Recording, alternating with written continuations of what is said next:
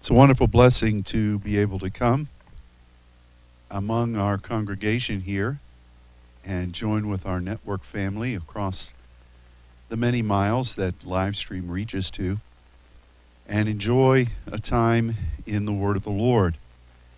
And um, for those of you in Dallas, I want to thank you for being faithful to come to the house of the Lord. This is a video teaching that Scott and I did uh, previously.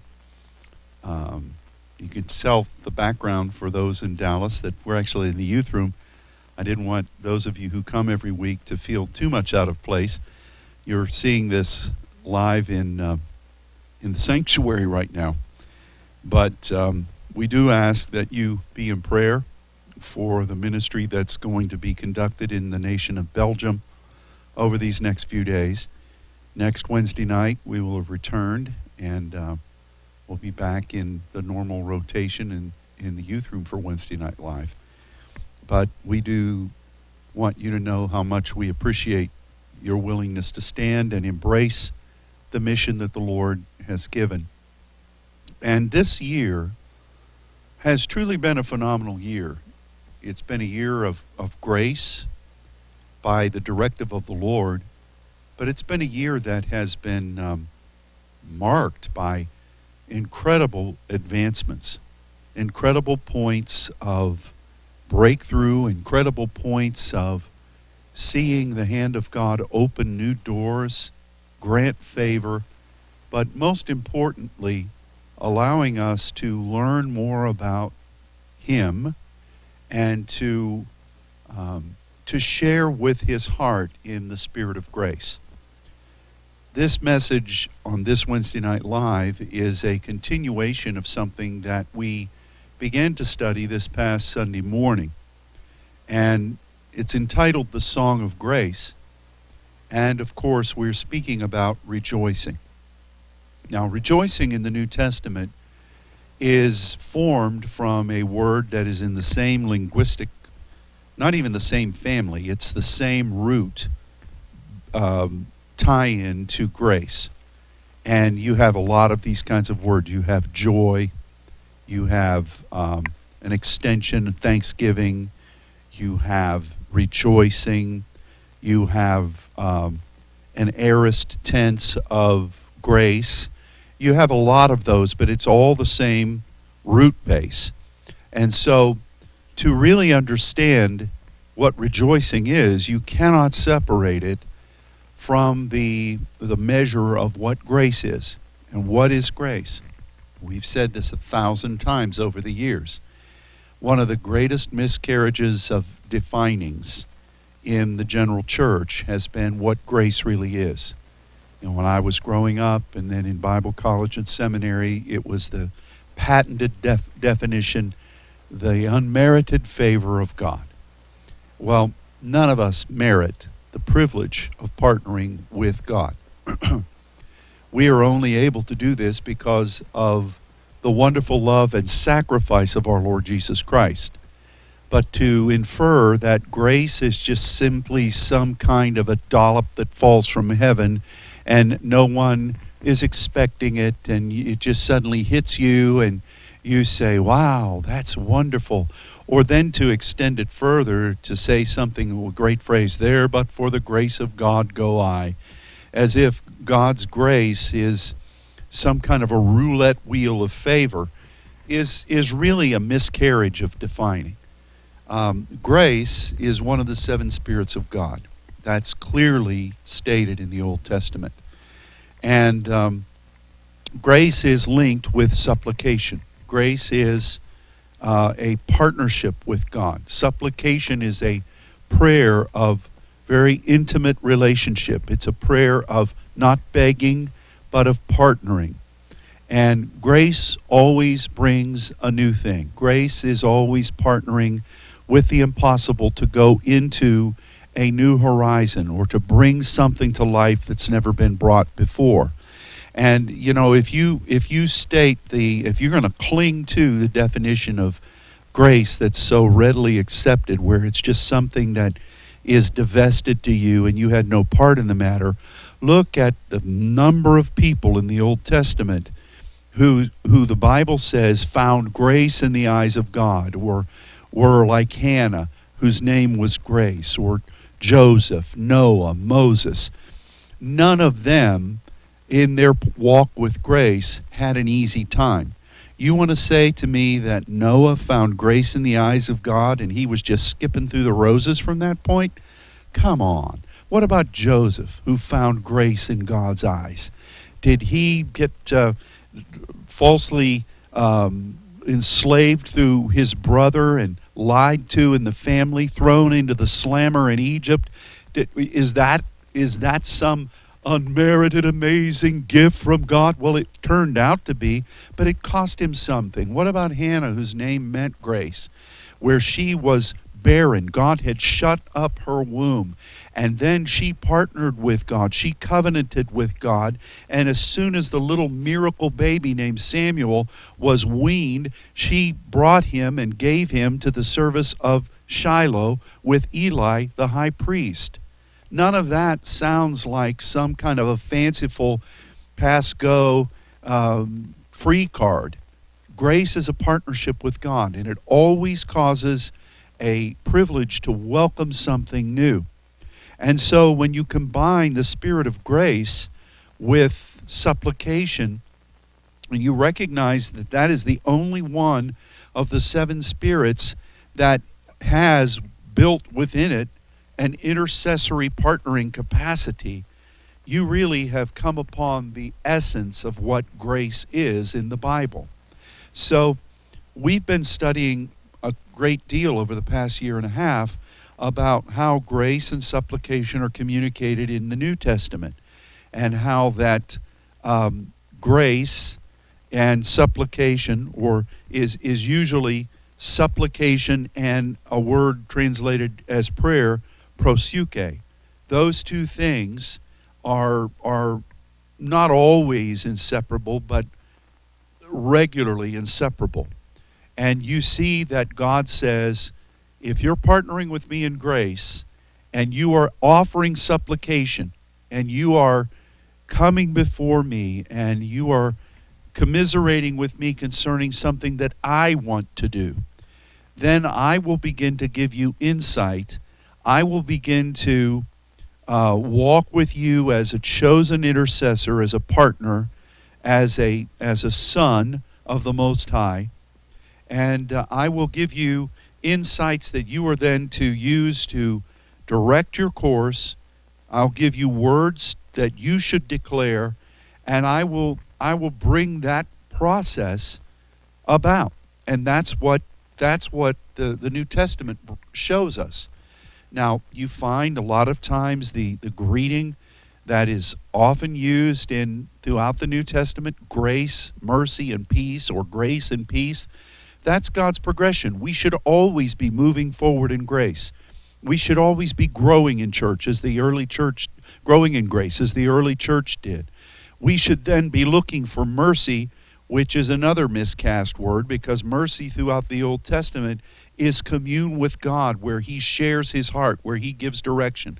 The mercy seat was not where you came and cried and wept and complained to God about your plight. The mercy seat was where you met before God and the cherubs at that ark of the covenant that was to be a marshaling point for taking the kingdom forward.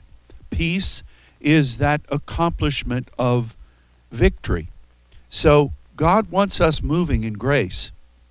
And um, I, I shared this on Sunday morning, and if you've not heard this message, you can easily access it on the archives from our site. But God says that um, as we partner with Him in the spirit of grace and supplication, how, how would that fit, since that's one of the seven spirits, how would that fit with the mind of Christ? How would that fit with the fivefold way God thinks? Well, very easily, because the pastor is the place where you're dwelling, and you're dwelling there in partnership with God in grace. The three things that happen with the pastoral office is number one, you're communicating with God regarding his mysteries. it would be helpful if you're praying in diversities of tongues. Secondly, you're utilizing your gifts that God gave you and you are allowing them to be developed and used. Thirdly, you're moving in the time of God partnering with His hand.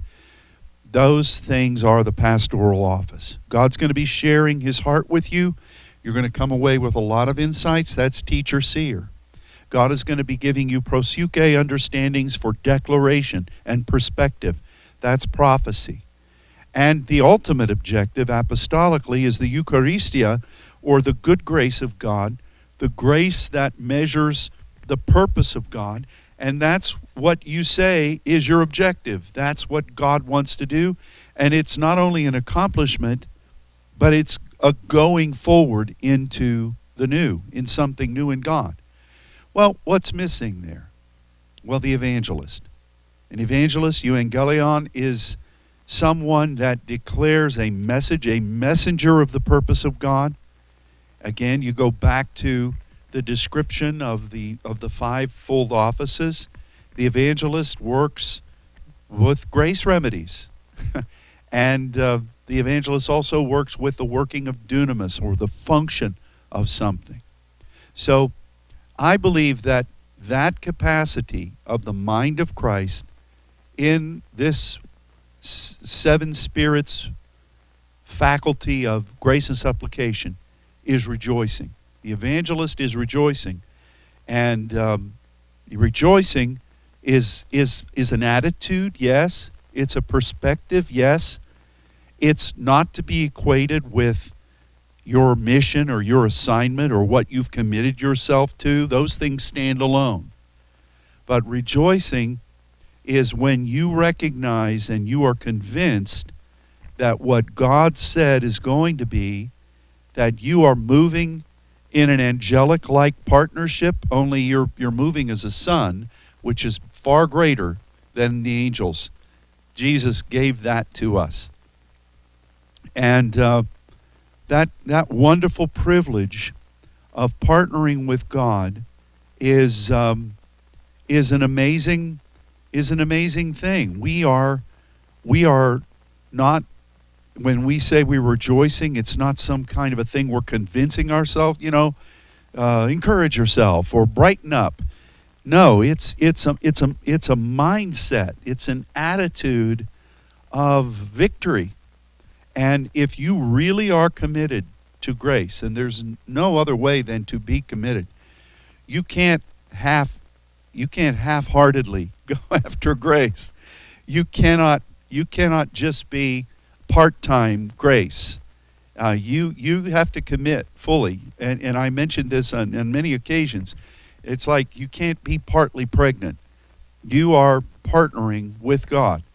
And so, as soon as you understand that and you know you're spending time with Him and you're gaining insights and you're making the proclamation and you've got the goal in mind, even though you may not know how it's going to happen, how it's going to turn out, how God's going to do it, you know that grace is going to accomplish what God has ordained.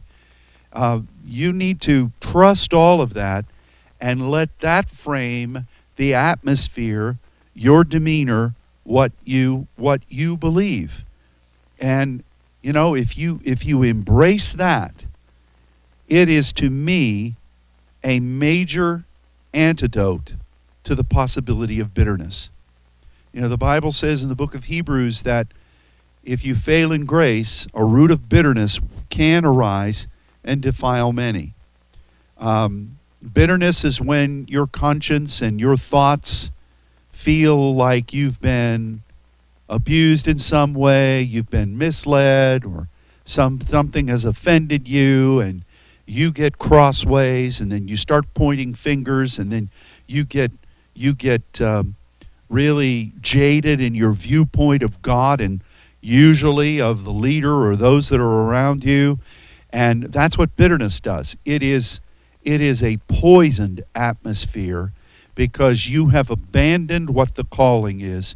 You have abandoned that position of trust in God and you want to you want to sell out those that you are in line with because you almost have to do that Otherwise, you're, you're basically saying that you've missed God, that you failed God.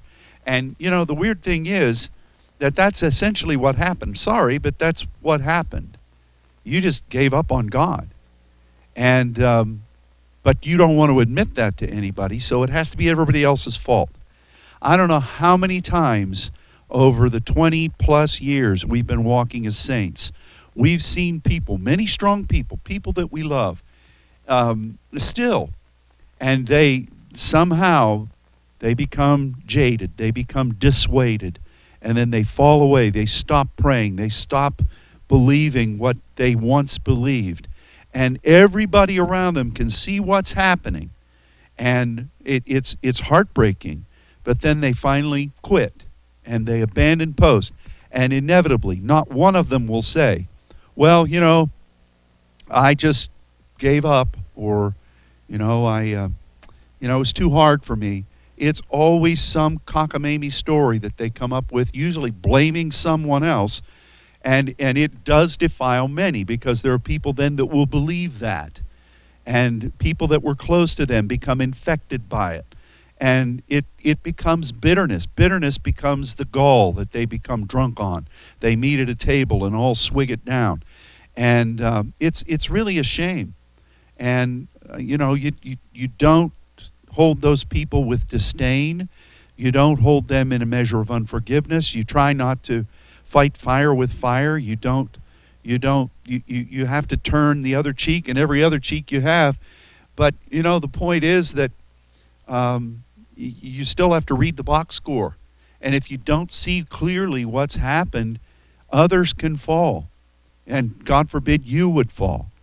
So I think that rejoicing is a necessary um, component to this grace mixture because it is an atmosphere of of uh, delight, as it were, in even in challenging moments.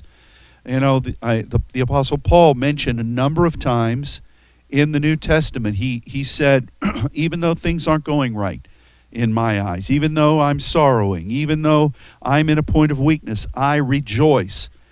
And it's it's an injection. It's it's it's that atmosphere that you cultivate and you hold on to.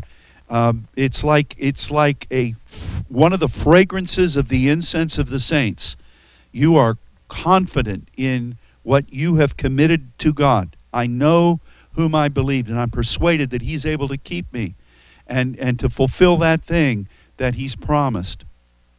So, uh, rejoicing is something that is a part of it's a part of this recipe of grace joy is an established foundation but um, and it's off of the same root but rejoicing is something that you have to keep cultivating and you have to you have to keep guarding over your life that you don't you don't allow something else to be the fragrance of your heart and it's it's not easy. It's, it's a challenge. You are responsible for the air quality in the room of your heart. And it, it is something that you have to police. And um, it's, it, it, you know, and it's important that you, that you embrace grace, that you stay in contact with the Lord, that you continue to receive insights from Him, that you make your declaration sure, that you're convinced that God who promised is faithful. You've got to hold on to that. But then you also have to cultivate that praise and that that measure of confidence and you know even the song of grace i mean you have to work it you you have to work rejoicing and um, i think that some of the scriptures that are on the sheet tonight, we would do well to look at them. The first is Acts 5, verses 41 and 42. Uh, this is after Peter and John had been um, treated badly by the, the council after the healing of uh, the blind man or, or, the lame man. And um, they departed from the presence of the council they had been mistreated, they had been threatened.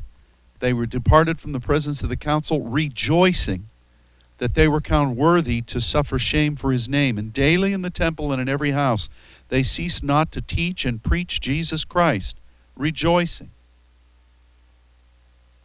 How do you do that? You know, I, I would think let's just let's just count, call it like it is. You know, these guys weren't walking with a halo around their heads, with some Monty Python music playing in the background. You know, these guys had just been beaten and threatened and sent away. And, you know, I would think the first thing they say, man, how dare they do that? You know, you could say that, I think. Man, I'm glad they could have they could have killed us right there. And the only reason they didn't was that they were afraid. Or you could say, God got us out of that, but I wish He'd have saved us from the whole thing. Now, who knows what all they were talking about? But where is the where is rejoicing? Because I don't really know that rejoicing is any of that. I really don't. Because any of those things are kind of flavored with kind of, man, you know, thanks for getting me out of that, but why'd you get me into it? You know what I mean? Maybe they were a lot less humanly minded as me. But the point is, is that I think rejoicing is something else and I think they they'd seen um, they'd recently seen the resurrection of the Lord. They'd seen Pentecost. They saw this healing.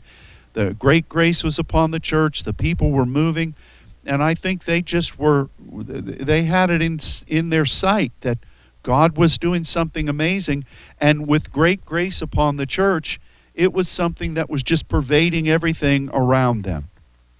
You know, I've felt this before. You know, I knew when God changed our church and God was moving.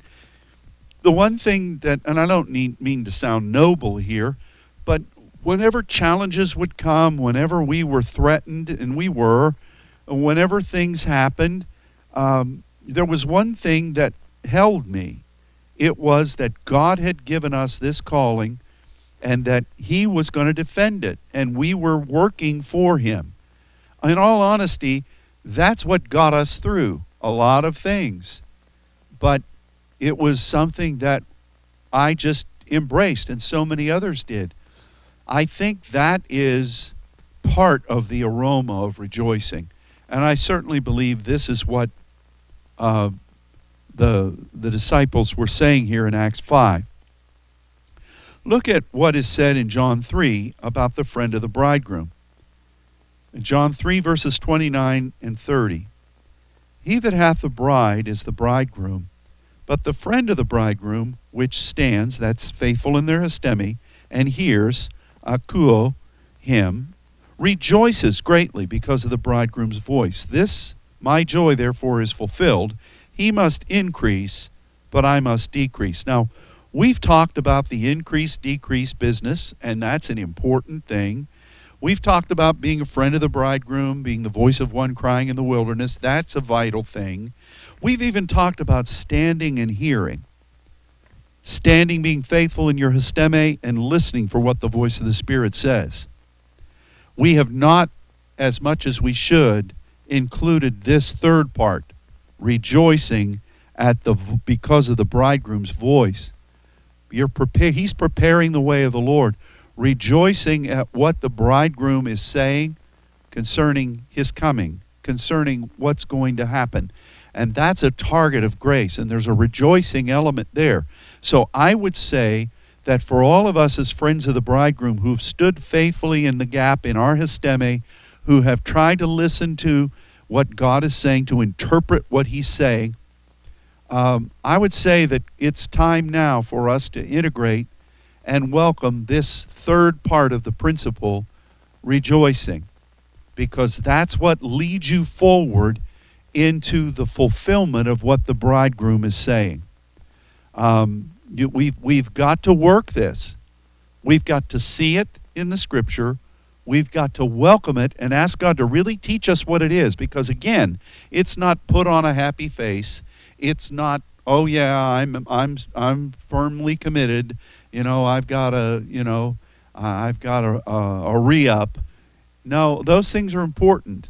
But rejoicing is a work of grace that is so much different.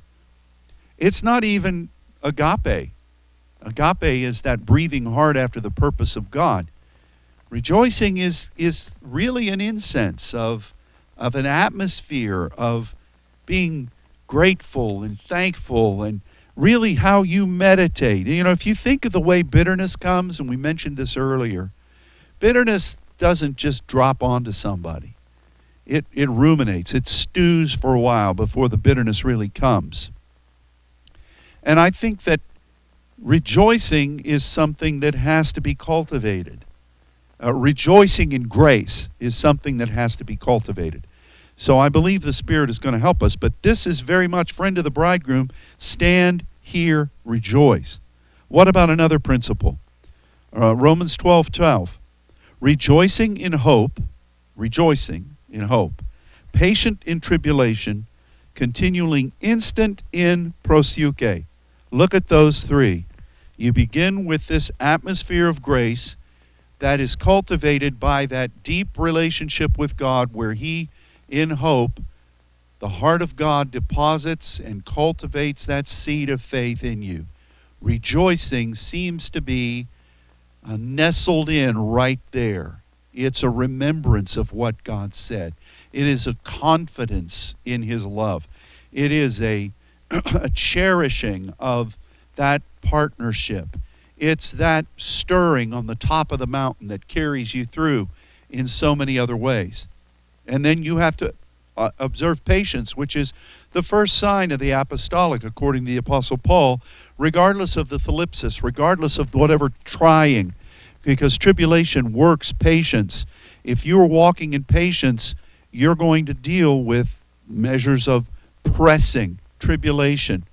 And then you remain instant in gaining insight from God through supplication prayer in proseuche. That's important. So remember that place, that intimate place with God where grace and faith were formulated. Stay f- faithful in patience. Don't give up. Tarry. Wait upon God. God will be faithful in that seal Selah moment.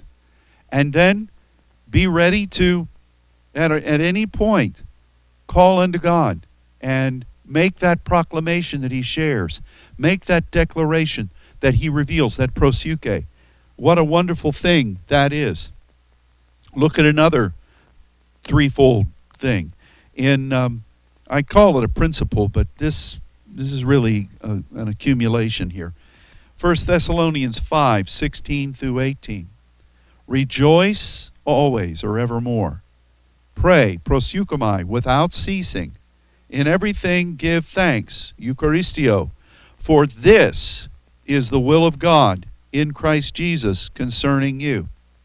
Oh, you know, I don't know how many times over the years somebody'd come to me and say, Pastor, I really need to know the will of God. I just can't hear from Him. Um, and, you know, people equate the will of God with should I go to Tom Thumb instead of Albertsons today? Should I go to Starbucks or Chick fil A? Should I take this job or that job? Should I marry this person or that person? They look at the will of God as if it's some golden ticket of, of direction. And God will give you direction.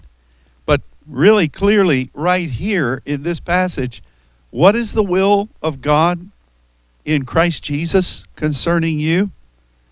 Rejoice evermore. Embrace this atmosphere of grace.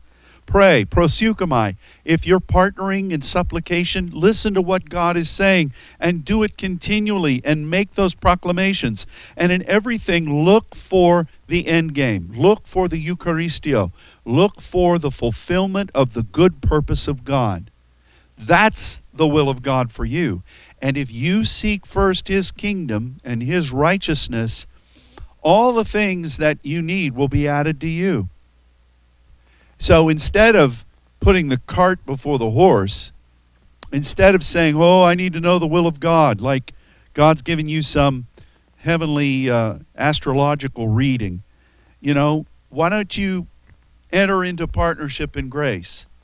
Why don't you pray and, and supplication and gain insights from Him and do what He says and say what He says? Why don't you partner in grace to accomplish great things with God? Because that's the will of God for you. And when you do that, your life will be what He put you on this earth to do. I'm going to give you a news flash. God did not put you on this earth so that you can shop more easily. God did not put you on this earth so that you can always get a parking spot up at the front of the mall. God didn't put you on this earth so you just have a career path that's that's just floating from place to place. Those are good things. Those are blessings. God put you on this earth to partner with him. God gave you a deposit of his spirit that when you accepted Jesus was born again. God knew you from the foundation of the world and he wants to know you now. He wants to partner with you now. He wants you to be moving in grace with Him. That's the will of God. And of course, I was in the church. I grew up in church. I'm still in the church. But I'm in a pneumaticos house. I'm in an ecclesia. And that's really what God wants us to be. And we're striving to be more and more of what He wants us to be. But I know how the church game works. And, you, you know, I remember one time um, I decided that um, uh, when I first became pastor, uh, I would accept an offer from one of my dear friends to go down and meet the storied pastor of First Baptist Church in Dallas, who at that time was W.A. Criswell. Very nice man. Um, in fact, uh, after I became pastor, he agreed to come here and speak for us, and he uh, he preached and just was a really kind, kind hearted man. Even though they weren't spirit filled, what he did for the Lord was an amazing thing. So I went to meet him and he prayed over me and uh, I asked him, you know, if you if you were starting out again as a pastor, if you were in my shoes as a 29 year old taking over this church, what what would you do? and he said, Get your people to pray. I mean, he said, Really pray. He said, Of all the things we've done, we've built major buildings, we've we've done and he listed all these things and they were true he wasn't he wasn't boasting i mean you knew they were true he said i've never been able to get my people to pray i can fill this place many times over with any kind of thing we bring forth but if i call a prayer meeting there'll be a handful he said, I can't get my people to pray. He said, Get your people to pray. I know how church is. I remember after 9 11, all the, many of the churches in our country were filled with people. We had people here that I hadn't seen in years because they were scared. About two months later, I don't know where they are. And he's, Oh, Pastor, you're being judgmental. No, I'm not. I'm just speaking about the state of the church. God wants to know you, He wants you to pray and seek Him and know Him. This is the will of God in Christ Jesus concerning you. Rejoice, rejoice, rejoice. Welcome that atmosphere of grace to where you will be sustained as you're going forward and you just can't wait to, to partner with God again. It's a romance of grace. Welcome that. Welcome it. Cherish it. Nourish it. And, you know, some people only want to partner in grace when people are laying hands on them or some new thing is happening with manifestation and they fall on the ground and, and I appreciate manifestations, don't get me wrong. But it's what you do as a as a result of that that matters. Jesus came down off the Mount of Transfiguration glowing, and um, God had changed him eh, for what was coming next. He had been transfigured. You say, "Oh, Jesus changed? He was perfect." Well, you explain what transfigured is then. And uh, the guys that were up there with him, the big three, said, You know, we, we need to build some uh, tabernacles for, for each of you Moses, Elijah, and you. And the rest of the nine were down there with a crowd crying and weeping, and a little boy foaming at the mouth, and a father crying. And oh my goodness. And Jesus said, You know, how long do I have to be with you? It's because your iniquity. You, eh, eh, it's, it's, it's really essential that we seek this lifestyle that God is going to provide for you. God is going to be faithful to what He promised. God is going to do things for you that are going to be astounding, and you'll think, How did He do that? I didn't know that was coming. But you must seek Him, you must be with Him, He must be the priority of your life. Rejoice evermore. Proseuchomai, without ceasing. In everything, Eucharistio. This is the will of God. This is the will of God in Christ Jesus concerning you. And you know, you find uh, you find this this term used throughout the Bible, uh, throughout the New Testament in many different ways. You know, there, there's another stream of this regarding the lost coin and the lost sheep and the great rejoicing that occurs after both of those. And, um, you know, it's the essence of it is that, you know, something that should have been in the fold is now, you know, in the prodigal return, there was rejoicing. Some someone or something that should have been in the fold of grace left and now is back. And so there's the atmosphere of, of grace that is being poured out. There's great rejoicing over one sinner that repents. That atmosphere of rejoicing is poured out. Um, but it's, it's certainly something that we need to recognize is an essence, a divine essence, and we need to ask God for it, and we need to police that in our life.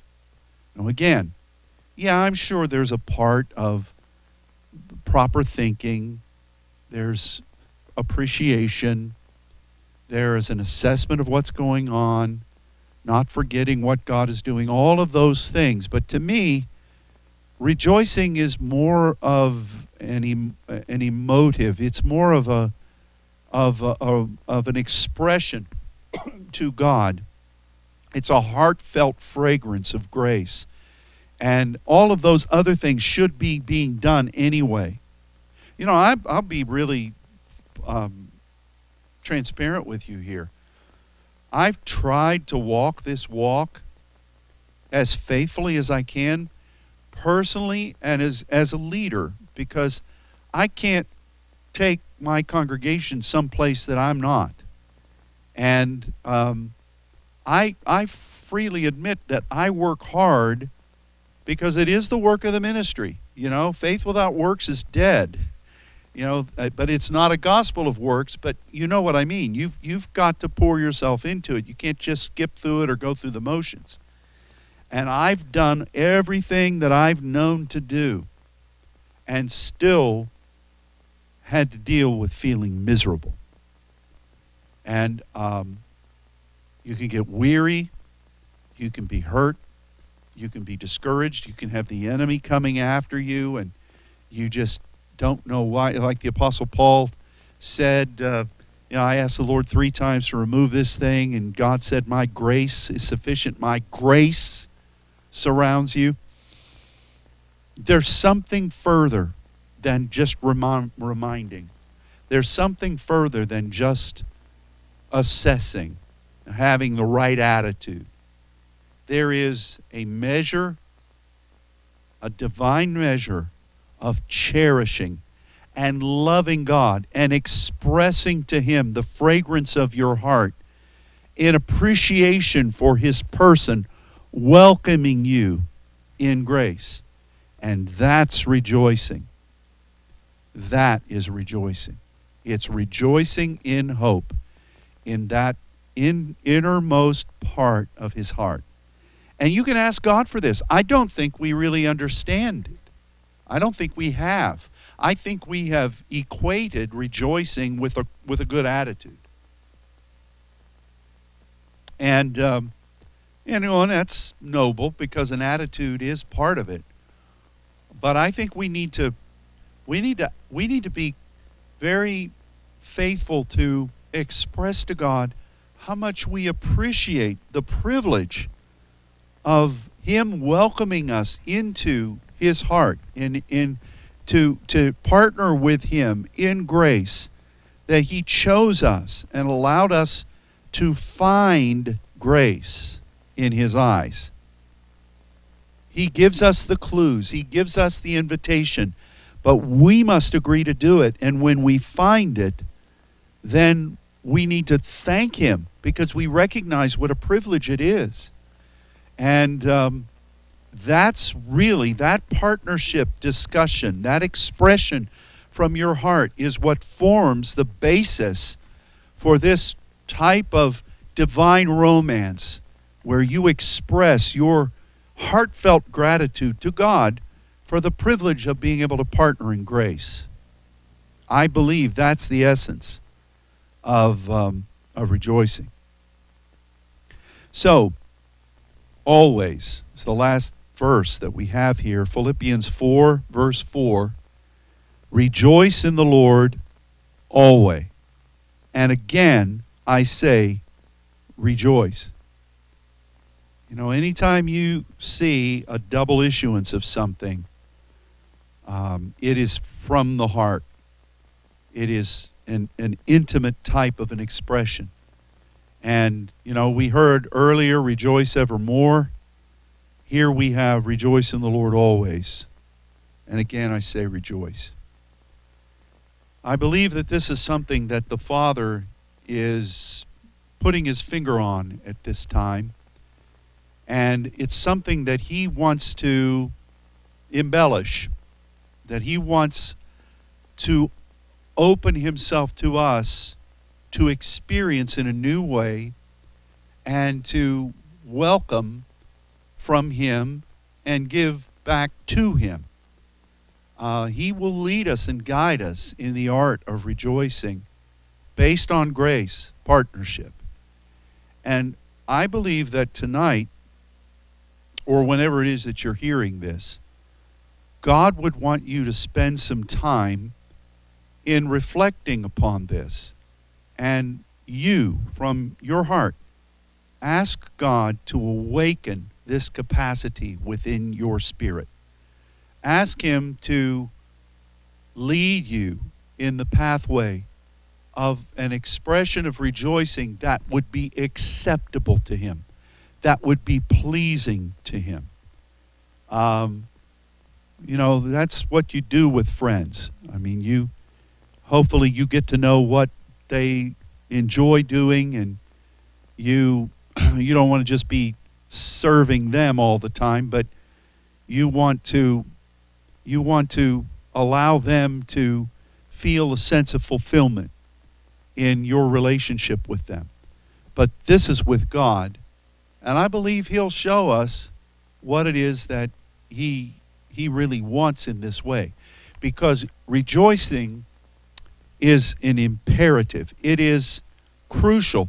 And in the days where we're leading into, the days that are, um, are especially ripe, these end times with the ability to serve God and to see His kingdom enter into many new lands and many new spheres to walk in new dimensions of the Spirit, I believe that God is saying to us, you need this capacity of rejoicing to complete the recipe of grace as you move forward then in wisdom. And I ask God now, in the name of the Lord Jesus Christ, to lead this congregation and the congregations of the saints into a pathway of rejoicing that is new and is deep and is compelling and is loving. We need all of these things. And I ask you, Father, that you would begin that work in me and in all of these saints. Help us to thrive in that spirit of rejoicing so that we might triumph with you in grace. And help us then to teach these things and pattern these things and demonstrate these things to those to whom you have called us to be examples for as we make disciples among all nations. So I proclaim that over each one of you. And I ask you now if you would just find a place to seek Him, spend as much time as, as you want. Um, ask Him to guide you in this spirit of rejoicing and spend some time giving thanks to Him Tell him from your heart how much you appreciate the privilege of being able to partner with him in grace. Express that to him. And you know, as you do that kind of thing from your heart, it will permeate who you are. It will, it will provide grace to your mind. It will provide grace to your spirit, to your body, to the countenance. You will be sowing grace into the entire framework of who you are. And we need that. So rejoice in the Lord always. Again, I say rejoice. Let's make that something in this end part of this year uh, that is imperative and necessary in our life because it is. Thanks so much for being here. Thanks for tuning in. Let's find a place to pray now. May God bless you.